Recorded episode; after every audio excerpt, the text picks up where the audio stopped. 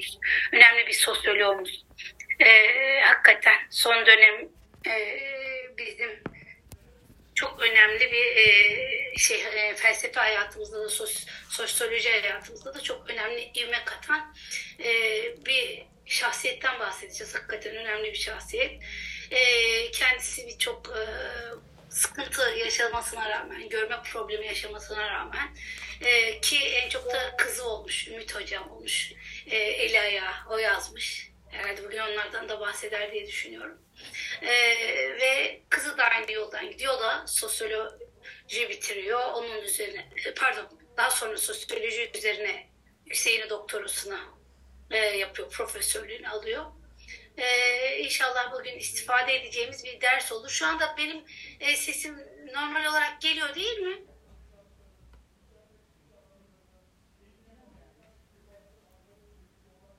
Evet hocam, geliyor. Tamam, gayet güzel.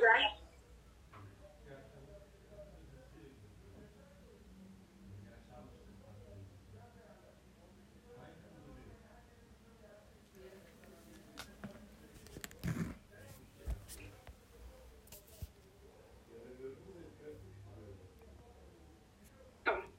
Ses problemi yok yani.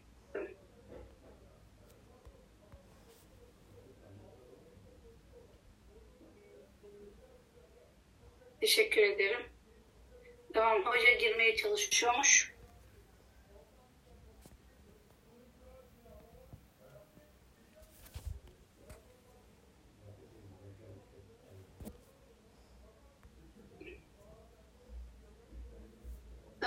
Asuman Hocam burada mıdır? Neyse, Asuman Hocamı da görmüyorum. Hocamız herhalde öncelikle zannetti... Instagram, ama Instagram'dan değil, Zoom'dan gireceğimizi söyledim.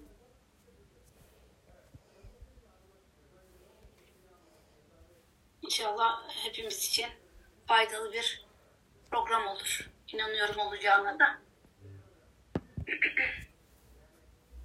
Şimdi kitabımız Cemil Meriç'in Bu Ülke kitabıydı. Tabii birçok kitabı var. Dönemine ismini vurmuş bir insan. Evet, Ümit Meriç o kimdir diye mi sordunuz? Öyle bir soru geldi galiba. Ondan da kısaca bahsedebiliriz. Ümit Meriç Hoca da İstanbul'da doğmuş. Yine yazar, düşünür. Ve Çamlıkız Lisesi'ni bitiriyor. Fransız Dili ve Edebiyatı bölümü 3. sınıf öğrencisiyken fikrini değiştiriyor. Gerçi kendi bahseder. Babasının yolundan gidiyor ve İstanbul Edebiyat Fakültesi Sosyoloji bölümünü bitiriyor. Daha sonra bölüme asistan oluyor. Aynı bölümde Kurumlar Sosyolojisi ana bilim dalı başkanı olarak görev yapıyor. Daha sonra yani işte 1969'du galiba. Sosyoloji bölümünde asistan olarak başlıyor ama sonra bölüm başkanı olarak devam ediyor. Bir dakika. Niye? Katılamayanlar varmış. Problem yok aslında.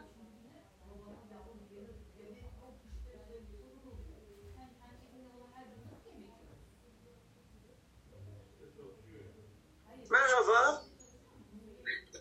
Hocam merhaba, selamünaleyküm. Ve aleykümselam efendim. Bizden bahsediyorduk böyle. Eyvallah.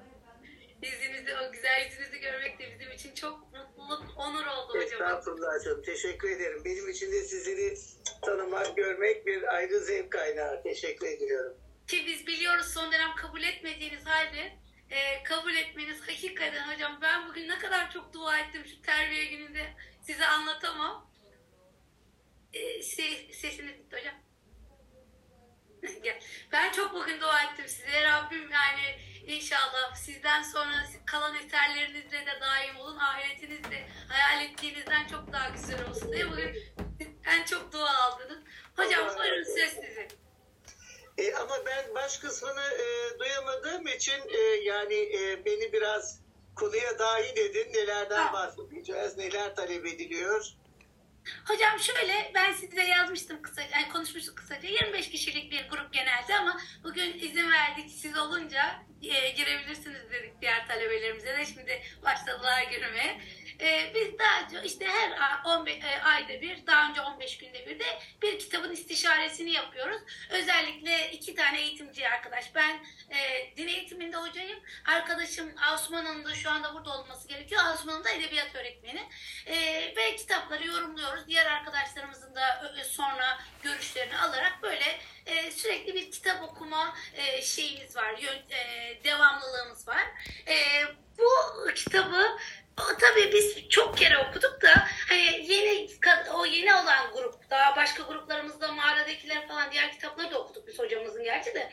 Bu grubumuz ilk kez okuduğunda bugün sabah geldi aklıma, dedim dün gece pardon.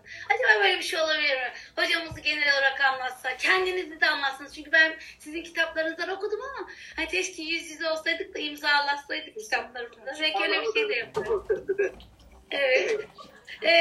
Sonra hocam işte genel olarak bazen şey yapabiliyoruz, hangi kitap okuyorsak eğer ulaşabilirsek yazarına da ulaşıp böyle arkadaşlar ufak benim bir sürprizim oluyor. Yazar geliyor mesela Mustafa Ulusoy hocanın da galiba 2 ay evvel ismi neydi? Genel olarak kendini tanıtıp kitabını işte hani hangi gönüllere derman oluyor falan bu konuda böyle bize güzel açıklamalar yaptı. Böyle yapıyoruz ara ara hani kitabın yazarı ya da kitabın yazarıyla iltisakı olan kişilere ulaşarak hani birazcık daha renklendiriyoruz ve istiyoruz ki yani okuma zevkini daha aşılayabilelim diye böyle bir yoldayız hocam. Maşallah çok güzel. Şimdi tabii yani bu ülkeden bahsetmek demek Cemil Meriç'ten bahsetmek demek. Çünkü biliyorsunuz yani bu ülke tohum diyor. Diğer ülkeler o tohumdan filiz vermiş olan çiçekler. Bu ülke 89'dan beri su alan bir gemi başlıklı bir yazı var malumunuz o kitapta. Babamın çalışma üslubunda genelde jurnaller sonradan tabii kitap olarak basıldı. Ve babamın eserlerine kullanmış olduğu jurnal parçaları o jurnalden çekip çıkarıldı tekrar olmasın diye. Daha doğrusu şöyle, Cemil Meriç bu çalışma üslubuna Fransızca bir kelimeyi kullanarak dekantasyon derdi. Yani havuzdan havuza aktarma. Malum suyun içindeki kumların, taşların, kirin çökmesi ile bir havuzdan öbürüne aktarılıyor, bir havuzdan öbürüne aktarılıyor. Cemil Meriç de çalışma üslubunda bir tek havuza bırakmazdı yazılarını. Yazılar devamlı metamorfoz adeta geçirirlerdi. Devamlı tavsiye edilirler ve sonunda artık hiç bir cüruf kalmadığına kanaat getirince Cemil Meriç tamam evladım derdi de anneme okuturdu. Biraz hatun kişiler çoğunlukta zannediyorum izleyiciler arasında. Evet. Benim annem 1905 doğumlu, Darülfünun'un son mezunlarından 1933'te tarih coğrafya öğretmenidir. Reşat Nuri Güntekin'in de Erenköy Kız Lisesi'nden en seçkin talebesidir. Annem babamdan 11 yaş büyüktür yani. Aslında annem tam bir Osmanlı tebasıdır. 1905 Beyrut doğumlu. Beyrut'un bize ait olduğu günlerde dedem Ali Haydar Menteşoğlu Fatih Medresesi'ni bitiriyor. Maraş'ta, Girit'te, Beyrut'ta hakimlikler yaparak son görevi Konya Bidayet Mahkemesi reisi olmaktır. Orada vefat ediyor. Böyle bir babanın kızı çok küçük yaşta kaybetmiş babasını ama Osmanlı topraklarında büyümüş olan, Osmanlı irfanının hücrelerinde devam ettiği bir insan annem. Dolayısıyla edebiyata hayran, aşık, Türkçeyi çok seviyor ve pardon, Cemil Meriç o dekantasyonla havuzdan havuza aktarıla son şekline gelen yazısını anneme okumamı isterdi. Ve çok yani turnusol kağıdı denir malum. Annemin gözyaşları babamın turnusol kağıdıydı. Eğer annem ağlarsa tamam evladım yazı olmuş, koy zarfa gönder Hisar'a derdi. Böyle bir ne diyelim yani duygu güzelliğinin ürettiği gözyaşlarıyla takdis edildikten sonra yazı ancak Cemil Meriç'in tezgahından çıkardı. Ay, burası sıkışır. Alo, görüntünüz kayboldu. Benim görüntüm geliyor mu hocam? Tamam, şu anda geldi, evet. Şu halde bu ülkedeki ve diğer birçok eserdeki ama özellikle bu ülkedeki her yazı annemin gözyaşlarıyla sulandıktan sonra o münbit topraklara o rahmet damlaları diyelim düştükten sonra okulun karşısına çıkar idi. Böyle bir arka planı var bu ülkenin. Tabii ki okurlarınız kitabı okudular.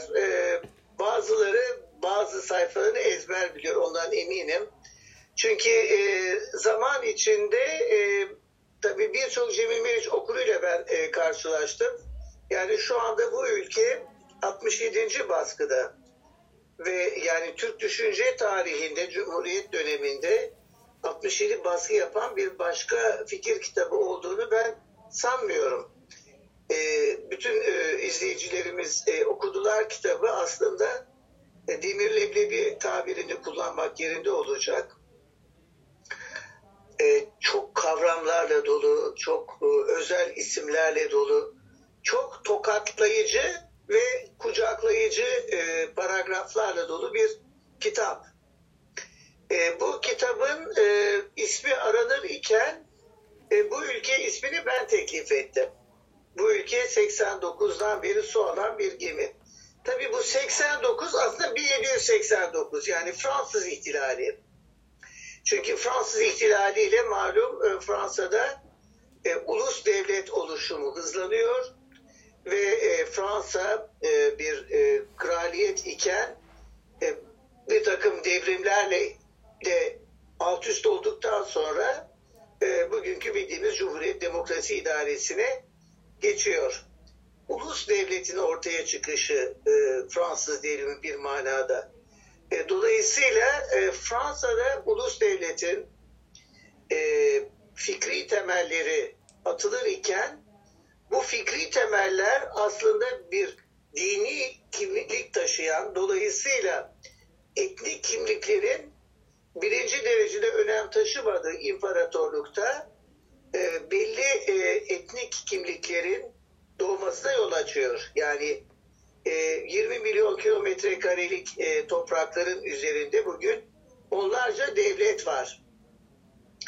Fransa'daki oluşum, ulus devletin ortaya çıkışı doğal bir oluşum ama Osmanlı topraklarındaki ulus devlet oluşumu ne kadar doğal? Acaba bu büyük devletin ki hem Asya ile Avrupa'nın ortasında hem Afrika'nın kuzeyinde hem Rusya'nın güneyinde çok önemli bir coğrafyada daha önce Roma İmparatorluğu kurulmuş, o da biliyorsunuz çok uzun yüzyıllar devam etmiş olan bir imparatorluktur. Ve bu toprakların dengesi büyük devletin yaşamasına elverişli. Çünkü gerçekten çok farklı etnik kökenlerden insanlar var. Ama onlar ortak bir değerler sistemi etrafında bir devlet tarafından birleştirildiği zaman bu devletin ömrü çok uzun olabiliyor. Bu konunun tabii yani düşünün işte bir Libya, bir Mısır, hatta bir Suudi Arabistan yani Mekke ve Medine Osmanlı'nın da bir dönem yani şu anda giderler Medine'deki Osmanlı Devleti'nin yapmış olduğu tren istasyonunu bir müze gibi ziyaret ediyorlar. Daha biraz kuzeye gelelim işte. Annemin doğduğundan bahsettiğim Beyrut yani Lübnan, Suriye, Balkanları düşünün zaten Balkanizasyon diye bir tabir var. Yani Balkanlar yüzyıllar boyunca Osmanlı idaresinde devam etmiş iken Fransız ihtilalinden gelen ve kışkırtılan ulus devlet fikirleriyle parçalanmaya uğramıştır. Osmanlı Devleti'nin toprakları da parçalanmaya uğramıştır. Bugün hala yani PKK ideolojileri Türkiye Cumhuriyeti'nin neredeyse uzun yıllardan beri mücadele etmekte olduğu PKK hareketi aslında bu parçalanmanın son görüntüleridir. Şu halde Cemil Meriç bu ülke kitabında bu ülke 89'dan beri su alan bir gemiden iken işte bunu kastetmiştir. Bu ülke Fransız ihtilalinden itibaren temelleri sarsılmaya başlayan, sahip olduğu değerler ortadan kaldırılmaya gayret edilen ve bu şekilde tabii içerideki bazı problemlerle ama asıl dışarıdan gelen hücumlarla yok edilmeye çalışılan bir büyük devlettir. Bu ülke 89'dan beri su alan bir gemi. Şimdi Cemil Meriç bu cümleyi kuran iken tabii özellikle kendisinin aslen Rumelili bir ailenin mensubu olmasına rağmen Rumeli'deki o az evvel bahsettiğim çete hareketleriyle Balkanların kendi içinde Osmanlı Devleti'nden kopup parçalanmaya başlama sürecinde Rumeli'den yani Balkanlardan evet memuriyet dolayısıyla ama neredeyse mecburi bir memuriyet dolayısıyla çünkü artık oralar yaşanmaz olmuştur ve her gece işte Bulgar çetecileri şehri basmaktadır. Babaannemin arzusuyla yani bu tür olayların olmadığı sakin bir Osmanlı coğrafyasından görevinizi tayin ettirerek bundan sonraki hayatımızı yaşamamızı mümkün kılın diye dedem de öbür dedem babamın babası da çünkü hakim her iki dedem de hakim. Dedemin de Mahmut Niyazi Bey'in de tayininin bugünkü Halep civarında aslında Reyhanlı'ya çok yakın olan bir yere tayinin çıkması ve oradan doğum dolayısıyla Reyhanlı'ya gelen ailenin orada bir süre misafir edilmesi sırasında Reyhanlı Belediye Başkanı o zamanki Reyhanlı Belediye Başkanı'nın dedemin dostu olan evinde babamın dünyaya gelmesinin gerçekleşmesi söz konusu oluyor. Yani biz aslında Balkanlı bir aileyiz. Ben bir Rumeliliyim ama memuriyet dolayısıyla ve bu sebeplerden dolayı tayin arzusu ve onun gerçekleşmesi dolayısıyla bugünkü Hatay'da dünyaya gelmiş oluyor Cemil Meriç. Evet, bu ülke 89'dan beri su alıyor. Cemil Meriç de bu su alan geminin batmakta olan en son parçası İskenderun Sancağı'dır. Ve İskenderun Sancağı Fransızlarındır. Yani bir Fransız dominyonunda doğmuştur. O halde Cemil Meriç yüzyıllardan beri var olan bir devletin dışında kalan ama aslında dışında da kalamayan bir parçasında dünyaya gelmiştir. Dışında kalan diyorum çünkü malumunuz 1938'de Mustafa Kemal Atatürk'ün özel gayretiyle Hatay Türkiye Cumhuriyeti'ne önce bir bağımsız devlet olarak sonra da Türkiye Cumhuriyeti'nin bir vilayeti olarak katılmıştır. Ama Cemil Meriç'in eğitim görmekte olduğu yıllarda Fransızlar bu bölgede hakimdirler. Ve Cemil Meriç'in öğretim gördüğü lisede Lise d'Antioche'tur. Yani Fransızca Antakya Lisesi'dir. Müdür Fransızdır mesela okulda. Ama öğretmenler de Osmanlı'nın hem içinde hem dışında dedim ya Tanpınar'ın rahmetli dediği gibi ne zamanın tam içinde ne de tam dışında Cemil Meriç'in yetiştiği Hatay ki sonradan verilmiştir bu ad. Hatay Türklerinden mülhem bir Fransız sömürgesidir ve Fransız hocalar olduğu kadar Osmanlı Devleti'nin devam etmesini isteyen, Cumhuriyete karşı çıkan ve 150'likler adıyla anılan ve Türkiye Cumhuriyeti topraklarından sürülmüş olan bir grubun o dönemin Antakya Lisesi'ndeki hocalığıyla Cemil Meriç Osmanlı ile tanışmıştır. Yani Osmanlı Türkiye Cumhuriyeti'nde bitmiştir ama İskenderun Sancağı'nda Fransız dominyonu olmasına rağmen hala devam etmektedir. Özellikle 150'likler adı verilen hoca grubundan bir manada Osmanlı irfanını tedris etmiştir. Bu tabii çok nevi şahsına münhasır bir durum. Dolayısıyla Cemil Meriç kendi devletinin, Osmanlı Devleti'nin ki 1916 doğumludur, henüz Osmanlı Devleti devam etmektedir. Kutlulanmare olmuştur Mayıs 1916'da ve Cemil Meriç'in doğumu da 12 Aralık 1916'dır. Yani Kutlulanmare zaferinden İngilizlere karşı kazanılan en büyük zafer denebilir. Ne yazık ki yeterince tarih kitaplarımızda son zamanlarda Kutlulanmare artık yer almaya başladı ama uzun zaman her ne hikmetse İngilizlere karşı kazanmış olan bu zafer genç kuşakların bilgisi dışında kaldı. Hatta babama bu sebepten Kutlulanmare zaferi dolayısıyla dedem Muzaffer adını verecekmiş. Osmanlı Devleti Kutlulanmare'de zafer kazandığı için. Fakat az evvel bahsettiğim Reyhanlı Belediye Başkanı Bahadırlı ailesinin reisi dedemi çok sevdiği için ve babam da onun evinde dünyaya geldiği için babamdan rica etmiştir. Kendi oğlu Şam Hukuk Fakültesi'nde okumaktadır. Adı da Hüseyin Cemil'dir.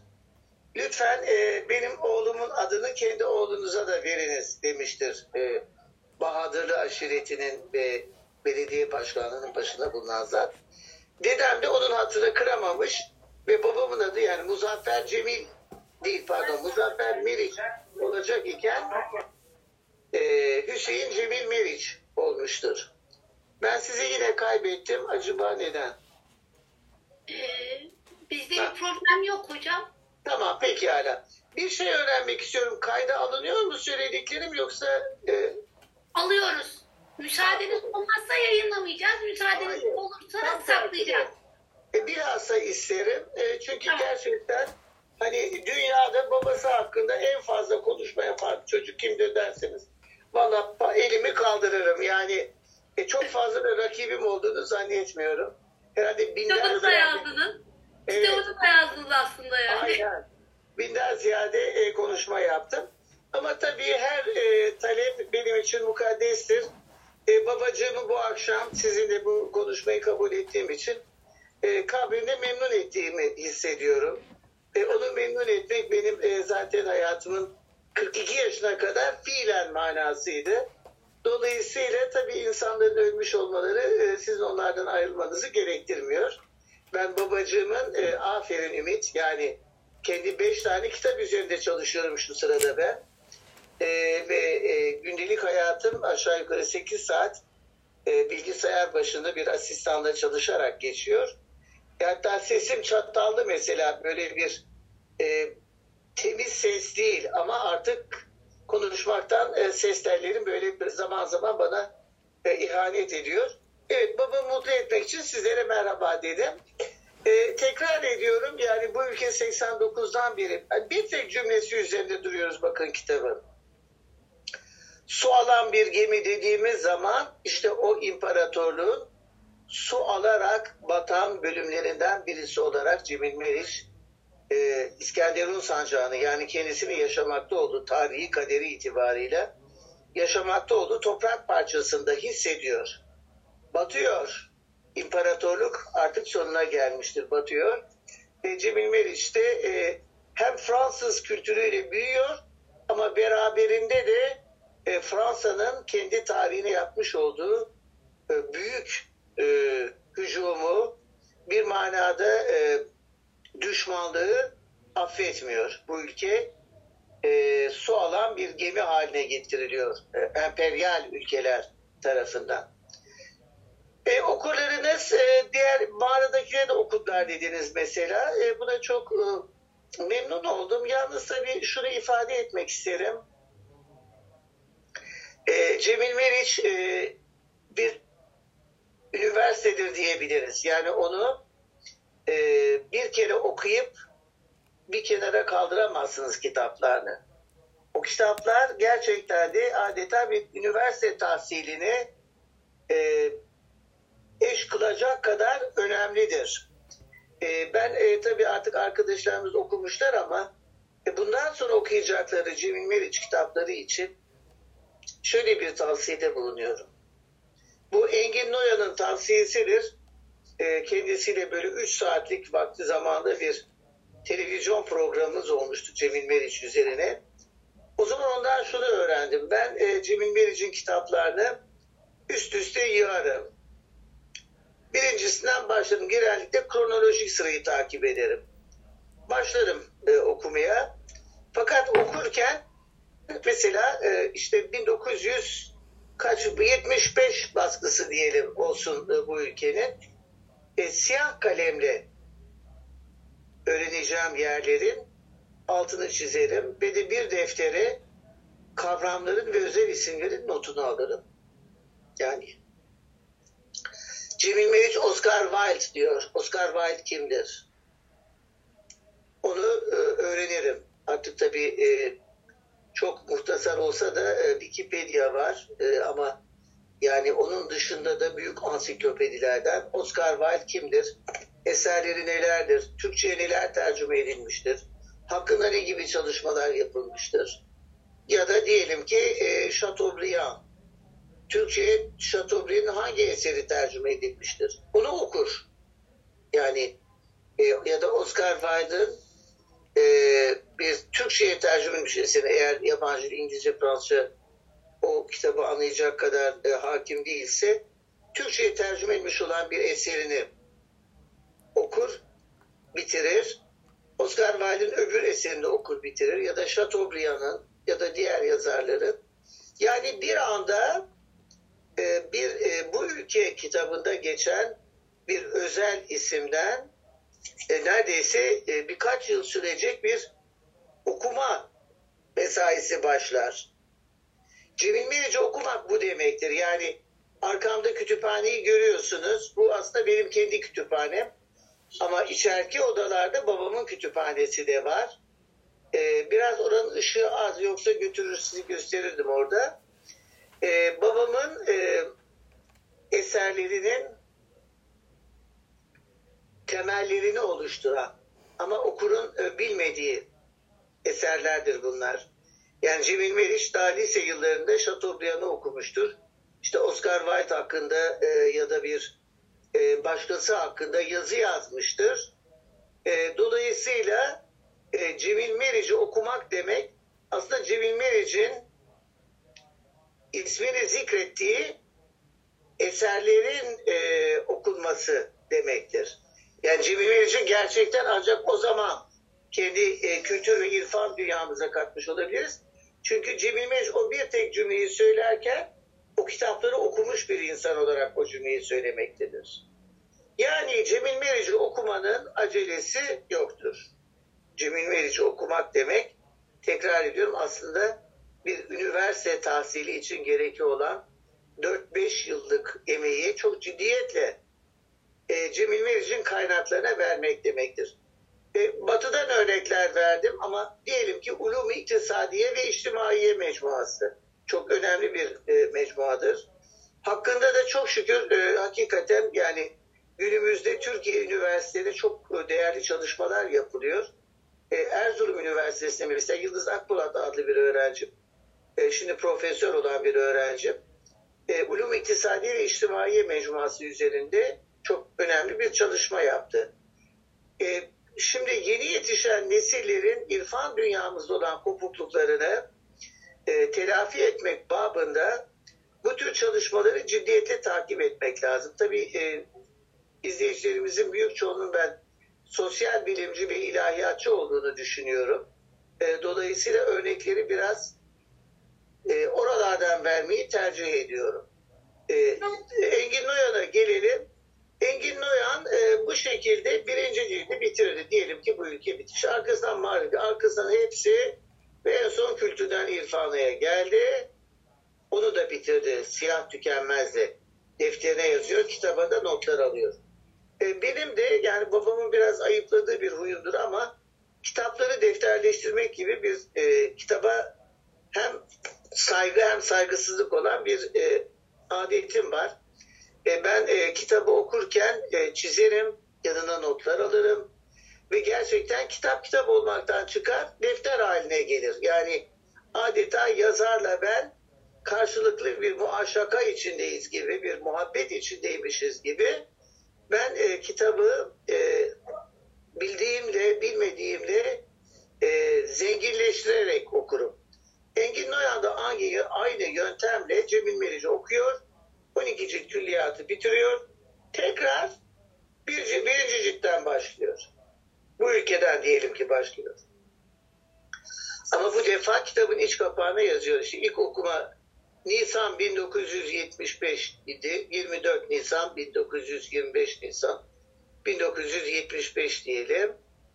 Bütün okumaları yaptıktan sonra geldiği tarih diyelim ki 30 Aralık 1983. Bakın 8 sene verdim Cemil Meriç'in bu şekilde okunmasına. Yani bir üniversite tahsilinin çok ötesinde bir eğitim bu. İkinci okuma 30 Aralık 1982 okuma bu defa yeşil bir tükenmezliği yapar. Onu da yazar. Bu okumayı yeşil tükenmezliği yapıyor. Bu sefer diyelim ki ilk okumada Chateaubriand'ı, Oscar Wilde'ı ve Ulûm-i İktisadi ve İçtimai Mecmuasını öğrendi.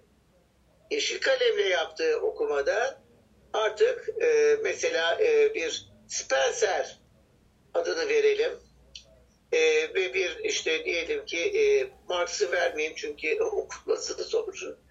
Ama Spencer'le bir Alman Goethe diyelim ve bizden de diyelim ki Cevdet Paşa, çok sevdiği bir isim olarak. Tamam. O zaman Engin Noyan yeşil kalemle bu ikinci okumayı yapıyor. Bir 6 senede onu bitiriyor diyelim. Bu arada ama yani yeni isimlerle dünyası zenginleşmiş oluyor. Bu kolay bir iş değil. Kimsenin de böyle lüks bir vakti yok belki. Ama gerçek bir Cemil Meriç okurunun bence bu kadar büyük bir ciddiyetle hani başucu kitabı deniyor ya, Cemil Meriç'in eserlerini başucu kitabı yapması lazım. Sonuç bitiriyor. 3. okuma başlarken bu sefer kırmızı kalemle başlıyor. Okur bu şekilde Cemil Meriç'i okuyunca aslında Cemil Meriç'i okumuş olmuyor. Dünya kültürünün ve İslam irfanının ana eserlerine ulaşmış, onlardan beslenmiş, zenginleşmiş ve sahip olduğu dünya görüşünü fevkalade zenginleştirmiş, derinleştirmiş, güzelleştirmiş, anlamlandırmış oluyor. Bu okur gerçek Cemil Meriç okurudur. Yani böyle okurlar var. Bu arada tabii Cemil Meriç'in bazı cümleleri eğitim hayatından öğrenilmiş olan nelere diyelim katı hükümlere o kadar ters geliyor ki Cemil Meriç'in ben mesela bu ülkesini okurken gece yarısı saat 3'te öfkeden elindeki bu ülkeyi duvara fırlatan okurları olduğunu biliyorum. Yani Cemil Meriç insanı eğittiği kadar öfkelendirirdi. Çünkü Cemil Meriç bilinenleri tekrarlamaz. Cemil Meriç okurunun önüne yepyeni sayfalar açar. Bir Rum yazar Stefanos Gerasimos Türkiye'de az gelişmişliğin tarihi diye kocaman bir kitap yazarken Cemil Meriç senin kulağına sen bir az gelişmişsin diye fısıldadılar. Hatırlarsanız o parçayı. Göğsümüze bir nişanı zişan gibi taktılar. İhtiyar delikanlı mazisinden utanır hale geldi. Velhasıl bütün bu söylediklerimizden çıkan sonuç şudur ki PlayStation istasyonlarında şeylerinde, ofislerinde diyelim böyle yer altında hayali öldürme oyunları yapan gençlik inşallah bu izbelerden çıkar ve eline doğru dürüst kendisini hem dünyada hem ahirette mutlu edecek olan, hayatını ve ölümünü anlamlandıracak olan İslami dünya görüşünün içine dahil olur. Ben bu ülke 89'dan beri su alan bir gemi konusunda 36 dakikadır bunları söylüyorum.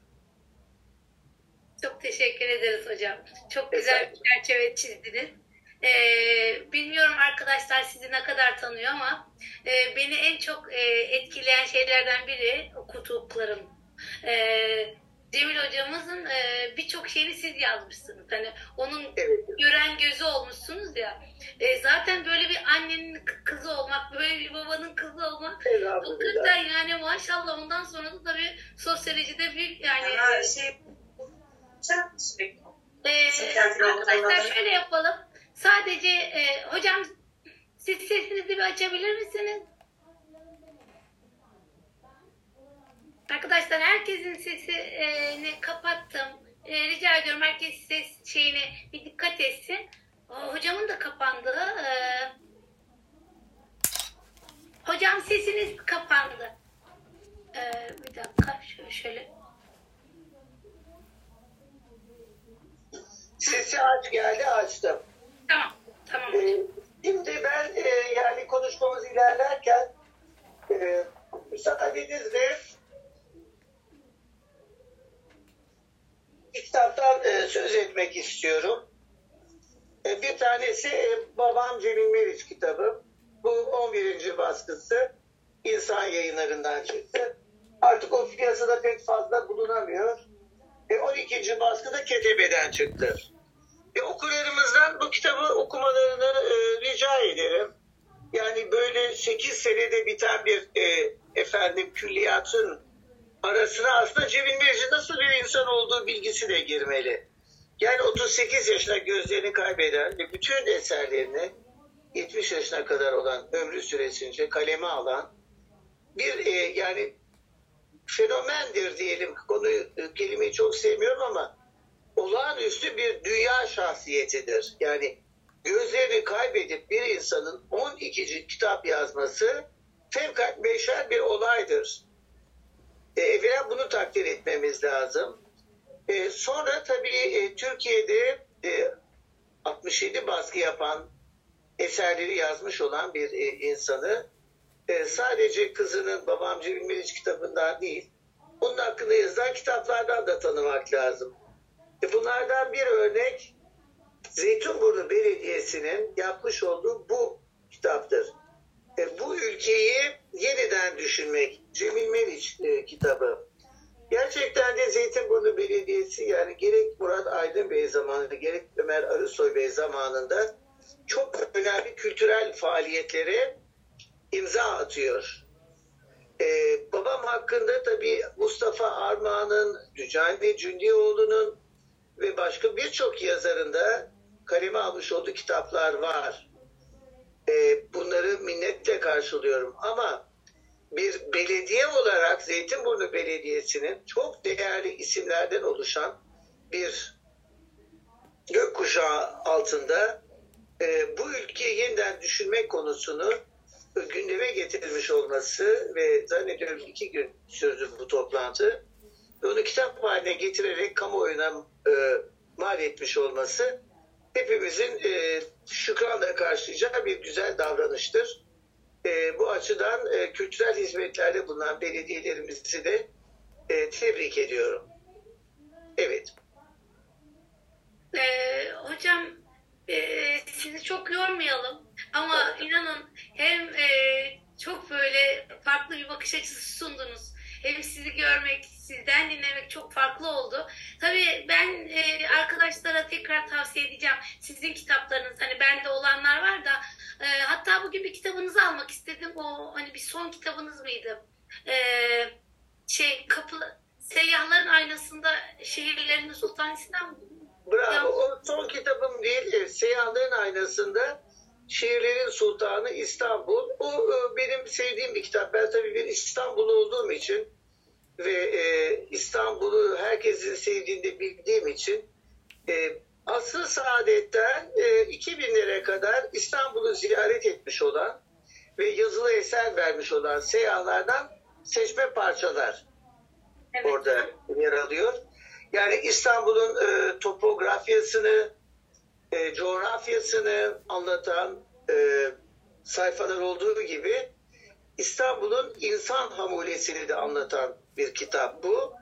Ve içinde mesela Strabon adlı bir Sinoplu tarihçinin, Hazreti İsa'nın çağdaşı olan, İstanbul'a Karadeniz'den giren palamutların nasıl Halice girdiklerine kadar detaylar anlatan bir parça. Kitabımı almadım ama çok sevdiğim bir parçadır. Tabii Asr-ı Saadet'ten ben asıl başlattım. Bir Galyalı papaz Kudüs'e gidiyor, dönüşte İstanbul'a uğruyor. Çünkü İstanbul Hristiyanlığın kutsal emanetlerinin bulunduğu şehir.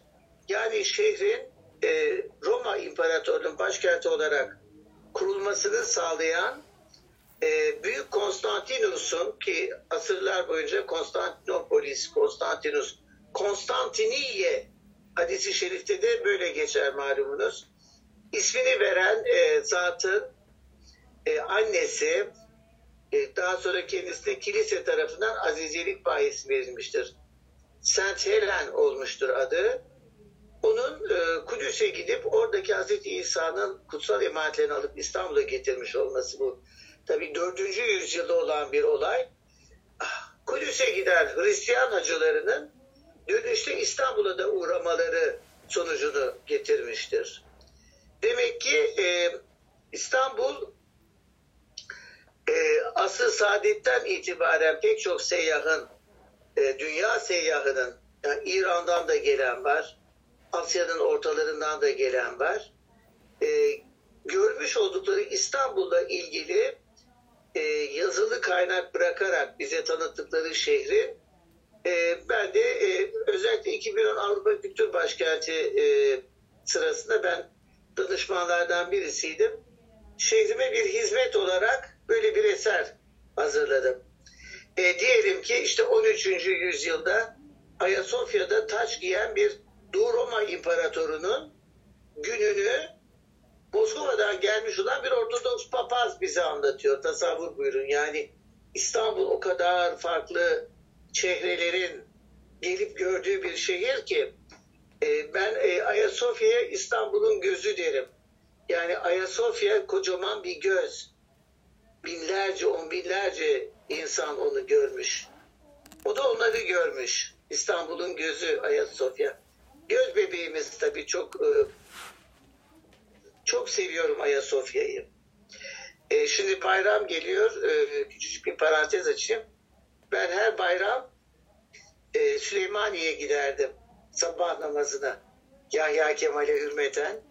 Ama Ayasofya elhamdülillah cami kebir haline yeniden geldikten sonra şimdi oraya gidiyorum ve çok ilginç bir şehirde Medine'den, Cezayir'den, İran'dan gelmiş olan misafirlerle, Müslüman misafirlerle beraber bayram namazını kılıyorum. Adeta ikinci bir Mekke oluyor İstanbul bayram sabahlarında. Birkaç gün sonra da Kurban Bayramı'nı inşallah kutlayacağız. Ve Ayasofya'nın yeniden İstanbul'un Kâbesi aslında Fatih Camii için söylenir. Ama ben bu kadar farklı İslam coğrafyalarından insanın İstanbul'a gelmiş olmasının benim ruhumda yarattığı mana Ayasofya'nın İstanbul'un Kâbesi olmasıdır.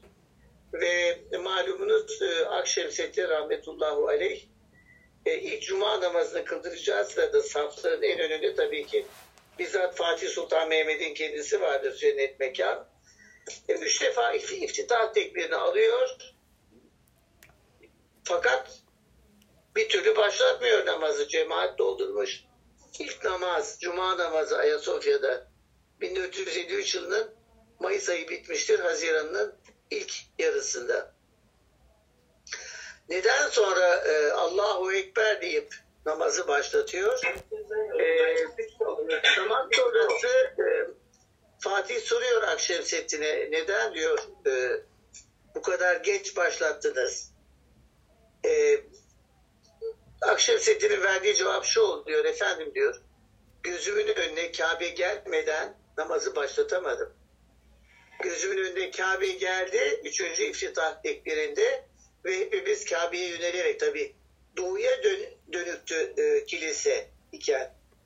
Ama İslam'la müşerref olduktan sonra, Cami-i Kebir olduktan sonra kıbleye yönelik oldu. Dolayısıyla doğuya değil kıbleye yönelik yeni bir mihrap yapılmış idi.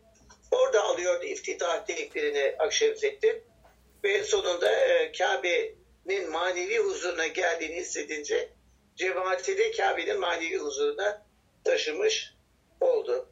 Dolayısıyla ben Akşemseddin'in gözlerinin önündeki Kabe'nin manevi manada oradaki mevcudiyetini yüzyıllardan beri sürdürdüğü kanaatindeyim. Nitekim Kurban Bayramı ya da Ramazan Bayramı sabahlarında bayram namazını kılmak için oraya gelen insanların orada bu manevi havayı, Kabe'de olma havasını hissettiklerini o cemaatin çokluğundan biliyorum. Efendim ben dediğim gibi yani Siyadan Neslişehir'in Sultan İstanbul kitabını çok severek hazırladım. Çok sevdiğim şehrimi başkaları nasıl görüyor bunu merak ederek hazırladım. Son kitabım o değil. Son kitabım Ketebe'nin bastığı Hayatımdan Hayvan Hikayeleri. Bu aslında bir çocuk kitabı. Benim torunumun adı Musa Cemil. Babamın adını taşıyor. Musa Cemil için kaleme aldım ve Musa Cemil yaşındaki bütün yavrularımız için kaleme aldım. Son çıkan kitabım o. Hayatımdan Gerçek Hayvan Hikayeleri. Şu anda 5 kitap üzerinde çalışıyorum. Eğer vaktimiz varsa kısaca da onları anlatıp programı sonlandıralım. Ne dersiniz? Olur hocam, ama ben kitabını da çok seviyorum. Hani hele bir sosyolog, böyle dolu bir sosyoloğun dualar ve aminler, bir dua makamı kitabınız var ya. Ben bütün arkadaşlara rica ederim. Özellikle öyle dualı günlerde ara hocamın kitabına, bir dua makamına. Hakikaten nazenin bir dua makamı koymuşsunuz. Bu kadar bir hocam, bu kadar derin düşünce, bu kadar tefekkürhane biri olmak, bu kadar duyguları yoğun yaşamak, böyle bir aileden gelmek hakikaten sizi çok farklı kılmış. Bu da yazılı dilin metine de çok yansımış yani. Halbuki bir de şunu da itiraf etmek istiyorum. Ben sizden daha önceleri şöyle düşünürdüm. Ya Ümit Meriç Hoca'nın daha çok kitabı olmalı. Ama sonra okuyunca babanızın kitaplarında şeyiniz var, desteğiniz, o kadar çok öğrenci yetiştirmişsiniz falan. Sonra dedim ki sen sadece çok ufak bir yere bakıyorsun. Projeksiyon o kadar geniş ki. Hocam hakikaten gönülden dualarımızdasınız. İnşallah biz de sizin gibi bir şeyler ufak da olsa izler biz de bırakabiliriz. Allah razı olsun. Çok teşekkür ediyorum. Gerçekten tabii ben babamın vefatına kadar babamın eserlerine önem verdim. Yani ben Allah ömür verirse onları kendi kitaplarımı yazarım. Ama Cemil Meriç ahirete intikal ederse onun eserleri yazılmadan kalır düşüncesiyle. Babamın hep söyleniyor, gözleri oldum, ciğerleri oldum, kitapları seslendirdim. Yazan eli oldum. Dolayısıyla şimdiye kaldı benim de kitaplarım. Kitaplarımdan bir tanesi İçimdeki Cennete Yolculuk adlı daha eski kitabım var. Benim en çok okunan kitabım odur, 27. baskıda. Şimdi onu çok geliştiriyorum. İçindeki röportajları bir kısmını burada Hayat Hikayem çünkü olacak. İçimdeki Cennete Yolculuk Hayat Hikayemin kitabı. Onunla ilgili olanları İçimdeki Cennete Yolculuk kitabına bırakıyorum. Sosyolojiyle ilgili olanları ise şu sırada hazırlamakta olduğum ikinci kitabım Sosyoloji Koridoruna 40 Yıl başlığını taşıyor. İstanbul Üniversitesi'nde gerçekten 40 yıl yaşadım. Sosyoloji konuşmalarımdan farklı değil mi hocam? Tamamen farklı. Farklı. Hiç apayrı bir kitap. Aslında orada da hayatımı anlatıyorum ama benim hayatımdan çok benim çevremdeki insanların hayatını anlatıyorum. Tabii ki kendi yani Muhammed Hamidullah'ın derslerine giren bir müftedi asistanım ben mesela. Yani Türkiye'de kaç kişi var Hamidullah Hoca'nın dersine giren? Akşam saatlerindeydi dersleri. Amfi 9'da küçük bir amfiydi. Çok da fazla talebi olmazdı. Ben kendi dersimi bitirirdim 5'te. Hemen koşa koşa Hamidullah Hoca'nın dersine giderdim. O ben hiç erkek değil. Bütün talebeler bir tek hanım kız talebe ben olurdum. Ben girdikten sonra bakışlarını kürsüden hiç ayırmazdı. Hiç kaldırıp baktığını hatırlamıyorum. Hatta o yüzden de biraz mahcup olurdum. Acaba ben gitmesem derslerine de onu böyle bu şekilde rahatsız etmesem diye, ama çok yani gerçekten iffetli ve müeddep bir insan olduğu, haddim değil bunu söylemek, ama benim bu müşahedemden de zaten ortaya çıkıyor.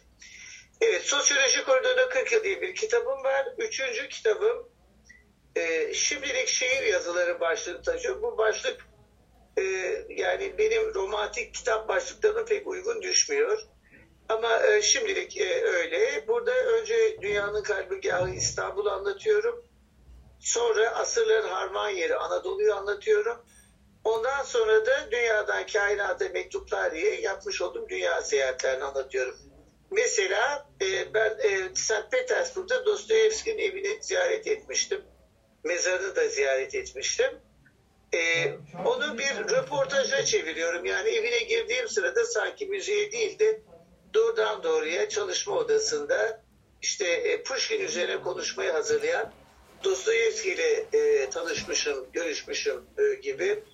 Ya da işte cenazesini izleyen 10.000 kişiden birisi de ben oluyorum. Ve mezarına sarı kasım patılardan oluşan bir buket bırakıp, yani Pushkin üzerine konuşmadaki batılılaşma ile ilgili görüşlerini Türkiye açısından önemini kendisine fısıldıyorum gibi.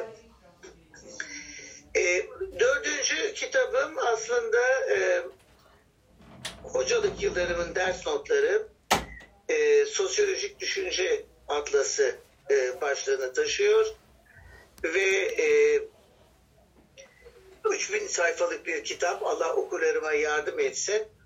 Aslında Batı dışı ülkeleri empoze edilen batıcı bakış açısını kırmak amacıyla ben sosyal düşünce tarihini Konfüçyüs'ten başlatıyorum. Küreselleşmiş olan dünyamızda tırnak içinde zaten Çin'in ne kadar önemli bir yeri olduğunu hepimiz biliyoruz. Yani giydiğimiz giysilerden çocuklarımıza aldığımız oyuncaklara kadar Made in China. Her şey Çin malı. Amerika'ya kafa tutuyor Çin. Büyük bir sarı dev diyelim ki. Ve tabii bu sarı devi sarı dev yapan ve yüzyıllardan değil, bin yıllardan beri Çin'i bu kadar önemli kılan Konfüçyüs. Yani Konfüçyüs Kur'an-ı Kerim'de tabii adı zikredilen peygamberlerden değil, ama yani 124.000 olduğu rivayet edilen peygamberlerden bence muhakkak bir tanesi Konfüçyüs'tür. Evet, ben artık müsaadenizle, yani neredeyse bir saate yaklaştık, konuşmamız yarım saat diye başladık. Lafı uzattımsa izleyicilerimizden özür diliyorum. Ama yani sizin nezaketiniz ve zarafetiniz benim için bir ilham kaynağı oldu.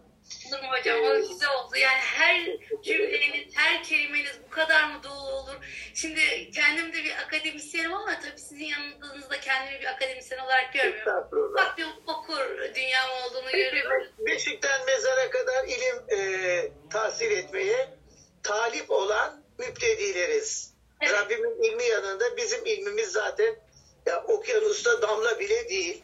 Onun için ilim tevazu ile başlar. Tevazu sahibi olmayı başarabilirsek ne mutlu bize.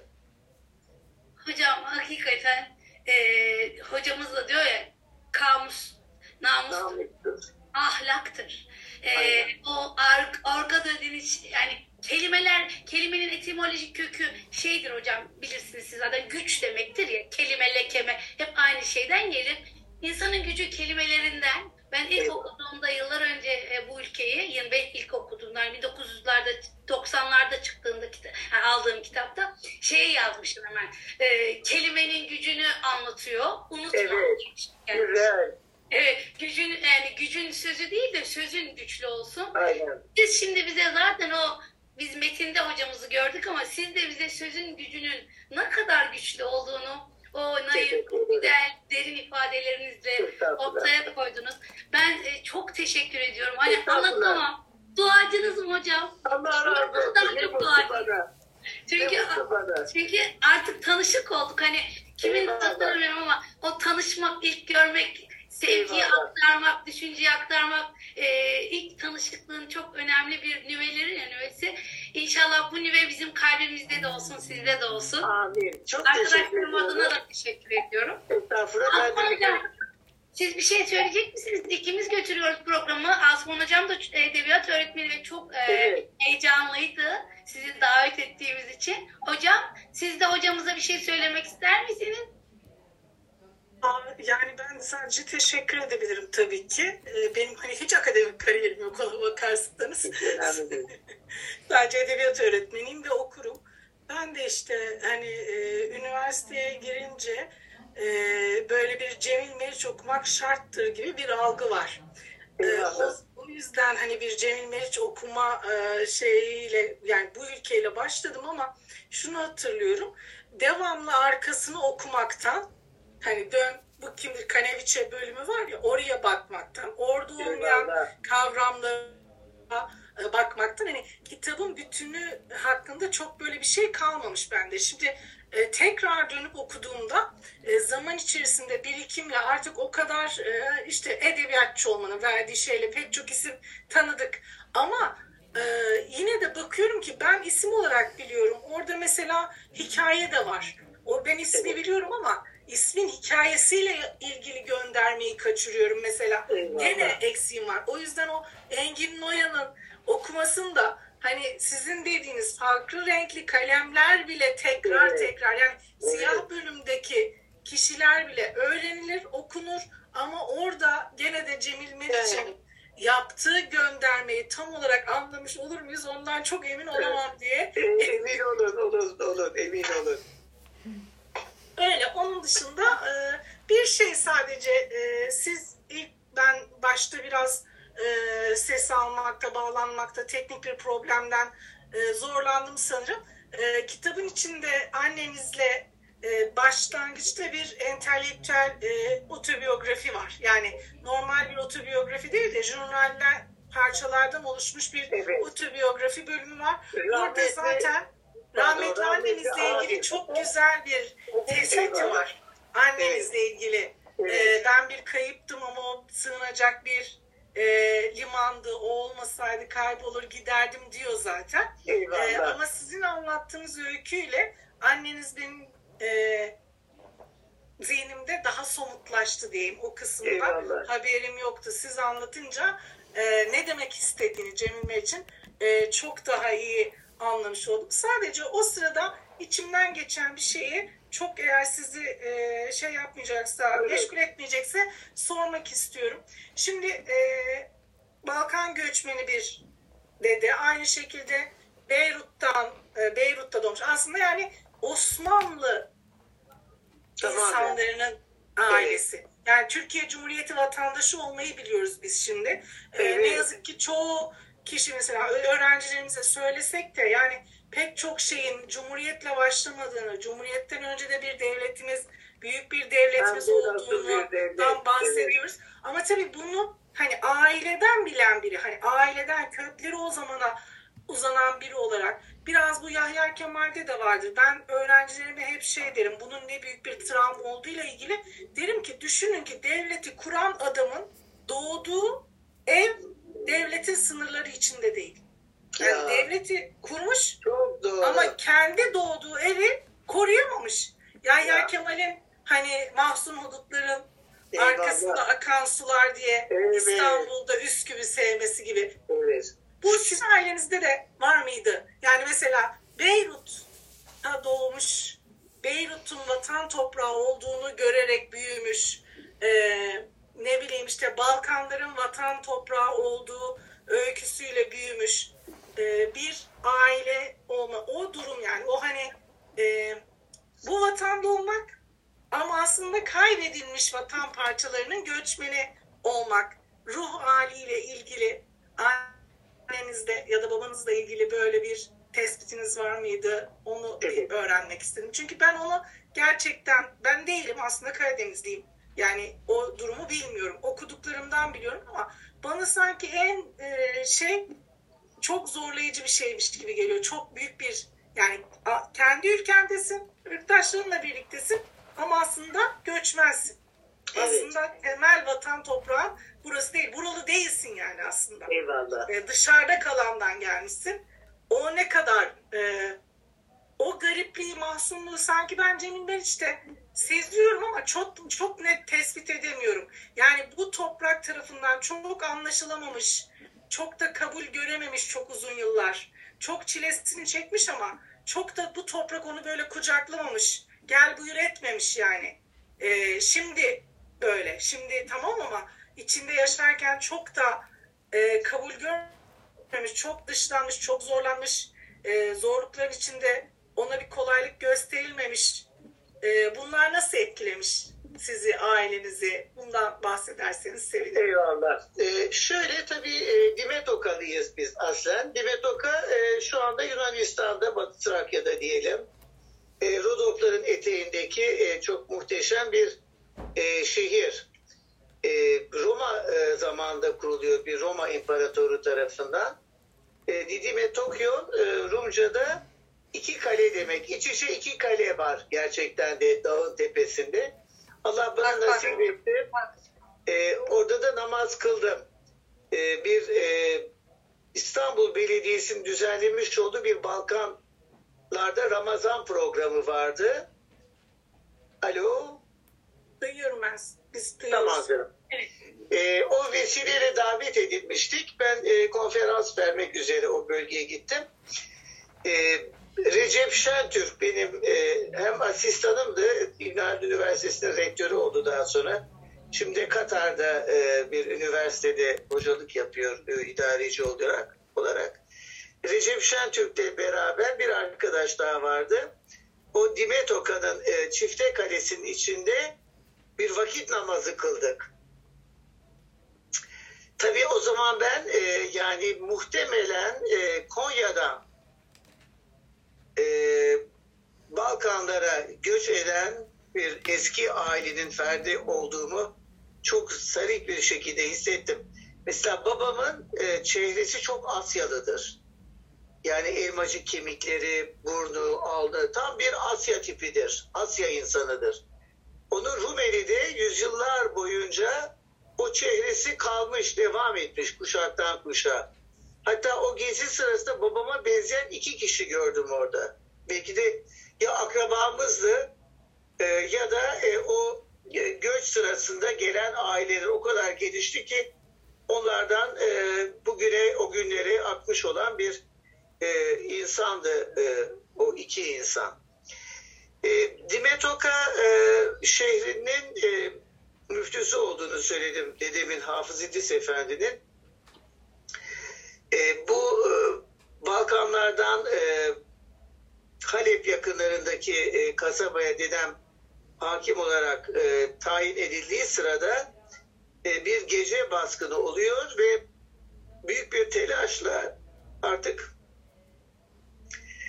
daha fazla tayin haberinin gelmesini beklemeden büyük halamın bulunduğu İstanbul'a trenle gitme kararı alıyorlar.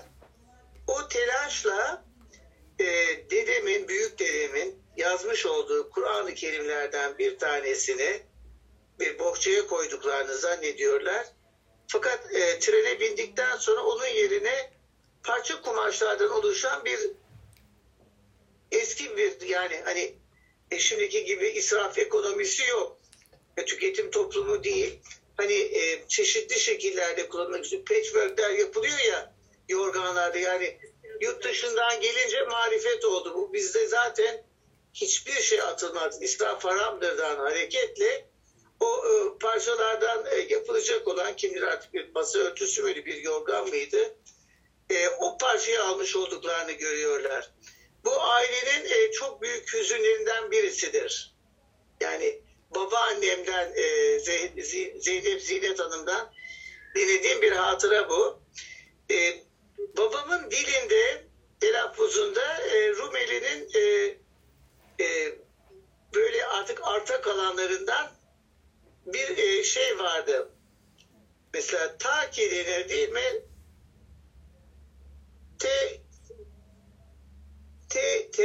Teki demezdi de ne derdi? Yani orada bir T kelimesiyle Rumeli Türkçesi kendini ifşa ederdi. Tabii ki hatıralar var ama babamın Hatay'daki hayatından da hatıralar var. Mesela Arap çocukların çoğunlukta olduğu bir mahallede büyüyor. Şimdi onlar poturlu, Cemil Meriç kısa pantolon giyiyor. Çünkü o bir Rumeli çocuğu yani. Babaannem de intibak edemiyor, hemen potur giydiremiyor çocuğuna. Arap çocuklar da laf atıyorlar babama Arapça. Mitlicibin diye, yani peynir gibi diye çocuk bacaklarına böyle bir şey, ne diyelim, işte o Arap çocuğunun hani kendisi poturlu öbürü kısa pantolonlu hafif böyle alay edercesine bir yaflalaması var. Evet, tabii büyük bir imparatorluktan bir ulus devlete gelmiş bulunuyoruz ama ben o imparatorluktan gelen enerjinin Cumhuriyetimizin 100.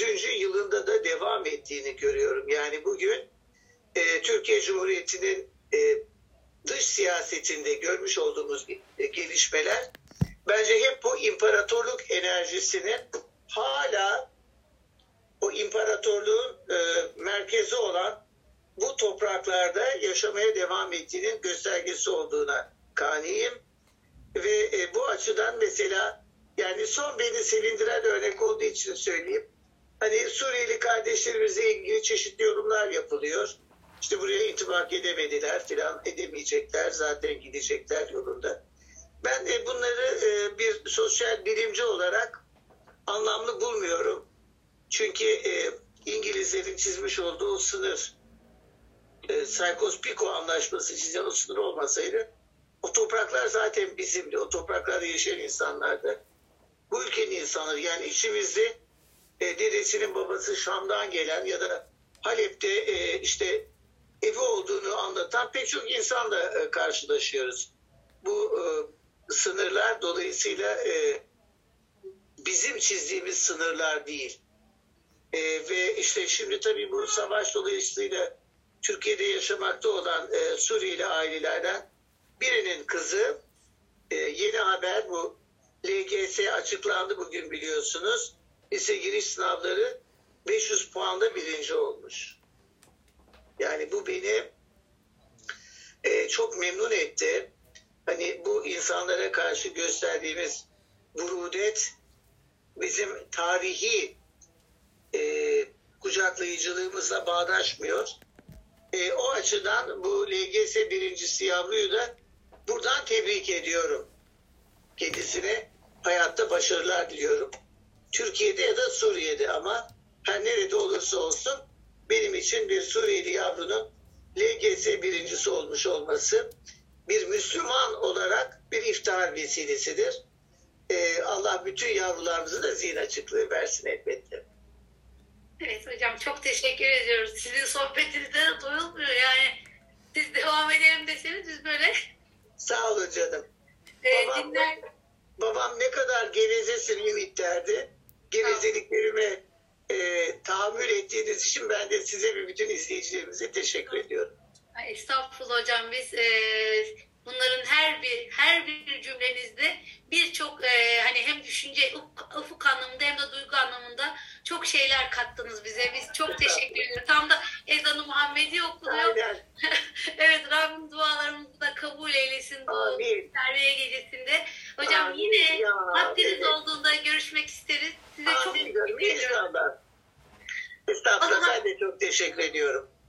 Biz o zaman istişareye devam ediyoruz. Siz çıkabilirsiniz hocam. Nasıl istersiniz? Çok teşekkür ederim. Peki, hayırlı akşamlar. Şimdiden de Arife gününüz ve Kurban Bayramınız mübarek olsun. Sizlerin de hocam. Allah razı olsun. Evet, Aslı.